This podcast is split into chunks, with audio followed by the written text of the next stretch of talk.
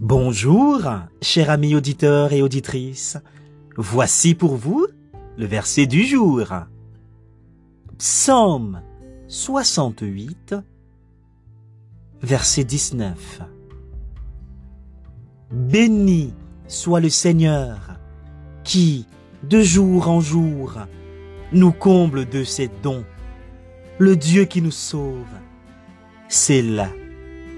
C'était le verset du jour sur la RLS One, votre radio.